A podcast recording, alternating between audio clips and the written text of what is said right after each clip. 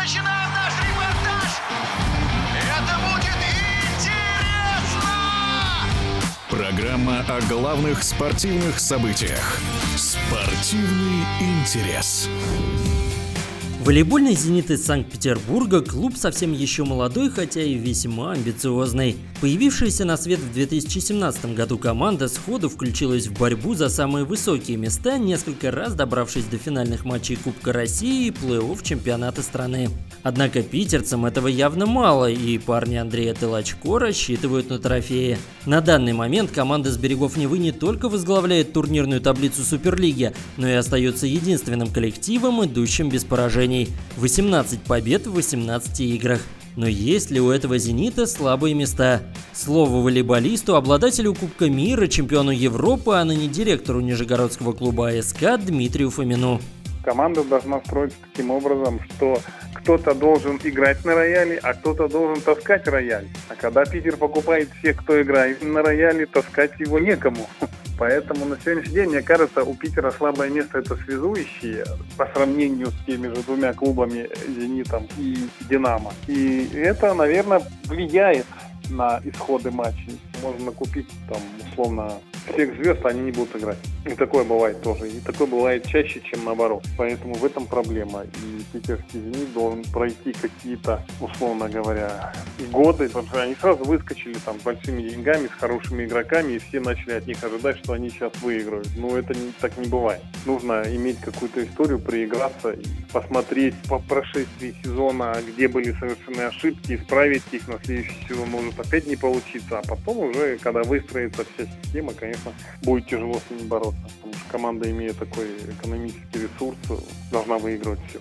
И все же, даже при наличии серьезной финансовой поддержки, строительство чемпионской команды за короткий срок оказывается не самой тривиальной задачей. Ведь на итоговый успех влияют и другие факторы, о которых рассуждает Дмитрий Фомин поймите, что команду построить не так просто, даже имея деньги, потому что ну, не все игроки подходят друг к другу, там тренеры могут что-то где-то не притираться, там игроки к тренерам. Вопрос, команду не так просто построить. То есть имея деньги, это не значит, что ты построишь команду. Она строится не год, и за год там сразу чемпиона сделать сложно можно сделать чемпиона только если у тебя, скажем, на голову все игроки сильнее. А если брать те три клуба, то ну, игроки не на голову сильнее. Нужно строительство, четкое понимание, чего не хватает, четкое понимание, где добавить. Имея деньги, конечно, это легче сделать. Команда должна иметь какую-то историю, но невозможно взять насколько и сделать. Вот сейчас любому дай миллиарды, он не сделает команду, которая будет бороться с тремя этими. Ну не сделаешь ты ее за два дня или за год. Вот на следующий год, условно, давайте возьмем, придет Газпром 2, условно, и даст два раза больше денег. Вы не сделаете команду, которая обыграет вот эти три на следующий год.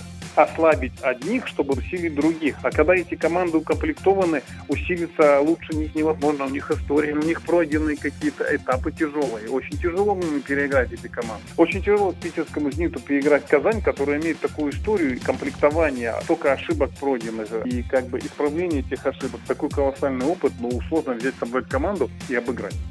Действительно, у питерского «Зенита» весьма серьезные и очень опасные преследователи, прежде всего в лице одноклубников из Казани и московского «Динамо». Представители Татарстана еще недавно были флагманом российского волейбола, а бело-голубые взяли два последних чемпионства. Так что подвинуть с вершины столь опытной команды клубу из Санкт-Петербурга будет крайне непросто.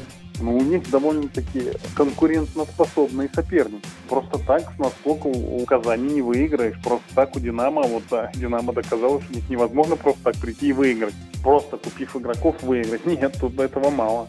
Понимаете, тут уже две команды одинакового уровня выигрывает та, которая более опытная, у которой лучшие тренеры, лучшие работники в клубе. Не только игроки влияют, а влияют тема подготовки, опыт тренеров, подход, опыт разборов. Вот здесь уже видна работа не игроков, а всего коллектива.